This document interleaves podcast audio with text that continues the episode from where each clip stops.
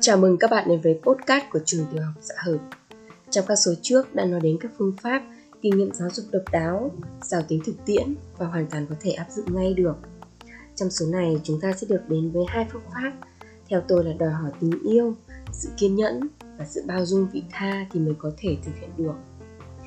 Không một đứa bé nào tất nhiên là tốt, không đứa bé nào đáng bỏ đi cả. Nhà nho đã nói rằng, người đẻ ra tính vốn lành, người bi quan hết sức cũng phải nhận ra rằng đứa hư nhất cũng có 5% tốt và 5% đó chính là hy vọng của các thầy cô giáo. Một em bé mới vào trường, khác nào một tờ giấy trắng. Trên đó tổ tiên và nhất là cha mẹ đã viết vào một phần thượng tầng. Khoảng nhì thì anh em bạn bè vẽ vào. Còn một phần nữa, ai viết vào đấy? Phần của ông thầy đấy chăng? Ông viết vào là phải, nhưng hãy khoan, ông giúp cho trò tự viết vào là hơn nét sẽ rành giọt, toàn cảnh sẽ tươi tỉnh hơn, mà tờ giấy rồi dùng được. Ông mà viết vào thì cho đành phải chịu, nhưng rồi nó sẽ chỉ trục quên đi, rồi ra giả dối suốt đời. Nên làm thế này. Tìm xem đứa bé có những mầm gì, mầm xấu và mầm tốt. Mầm xấu thì làm bạc tước nó đi, nhưng cách ấy chưa tốt bằng bồi bổ mầm tốt. Giúp cho trẻ nó bồi bổ lấy, vì giúp cho làm lấy hơn là làm hộ ví dụ một cậu bé không may có thói hay nói dối.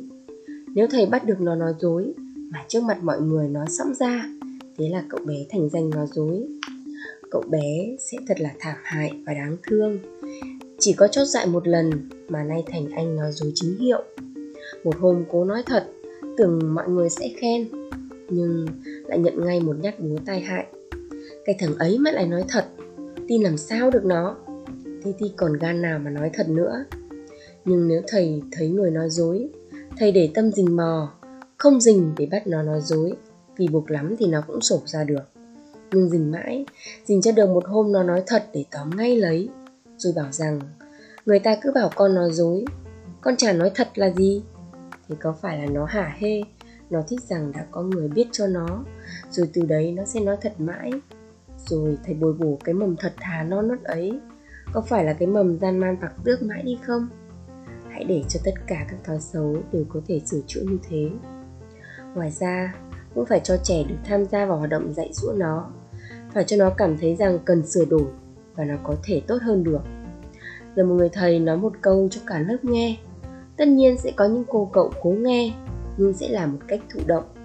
Phần khác sẽ nghĩ rằng thầy nói là nói cả lớp, chứ nói riêng gì mình, nên đầu óc treo ngược cành cây ngọn gió. Câu nọ bay sang tay kia.